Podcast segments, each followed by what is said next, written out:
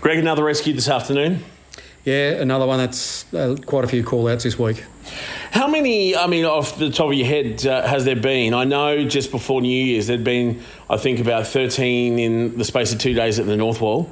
Uh, look, off the top of my head, I think we've done about 25 rescues roughly since Christmas. Mm. Um, it's not as bad as last year, but it's still a significant number. Thankfully, this afternoon, it, it hasn't been a, uh, an outcome that we don't want, but still, all these rescues could be prevented. Yeah, look, it's just a simple message. We, we all know the message. Um, we're hoping that overseas visitors know the message, and it's you know, don't swim in unpatrolled beaches. If you're, if you're going to come to our coastline, the whole east coast has rip currents. Uh, they've just got to go in the flags. If they're poor swimmers, if they don't know how to swim, it's the first time in the ocean, go between the flags. If there's no flags, just don't go in. Go to the local pool.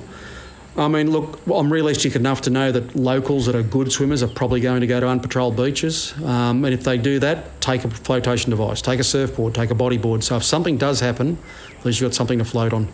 Something that's really important too that uh, the council has implemented on a lot of the beaches are those flotation devices.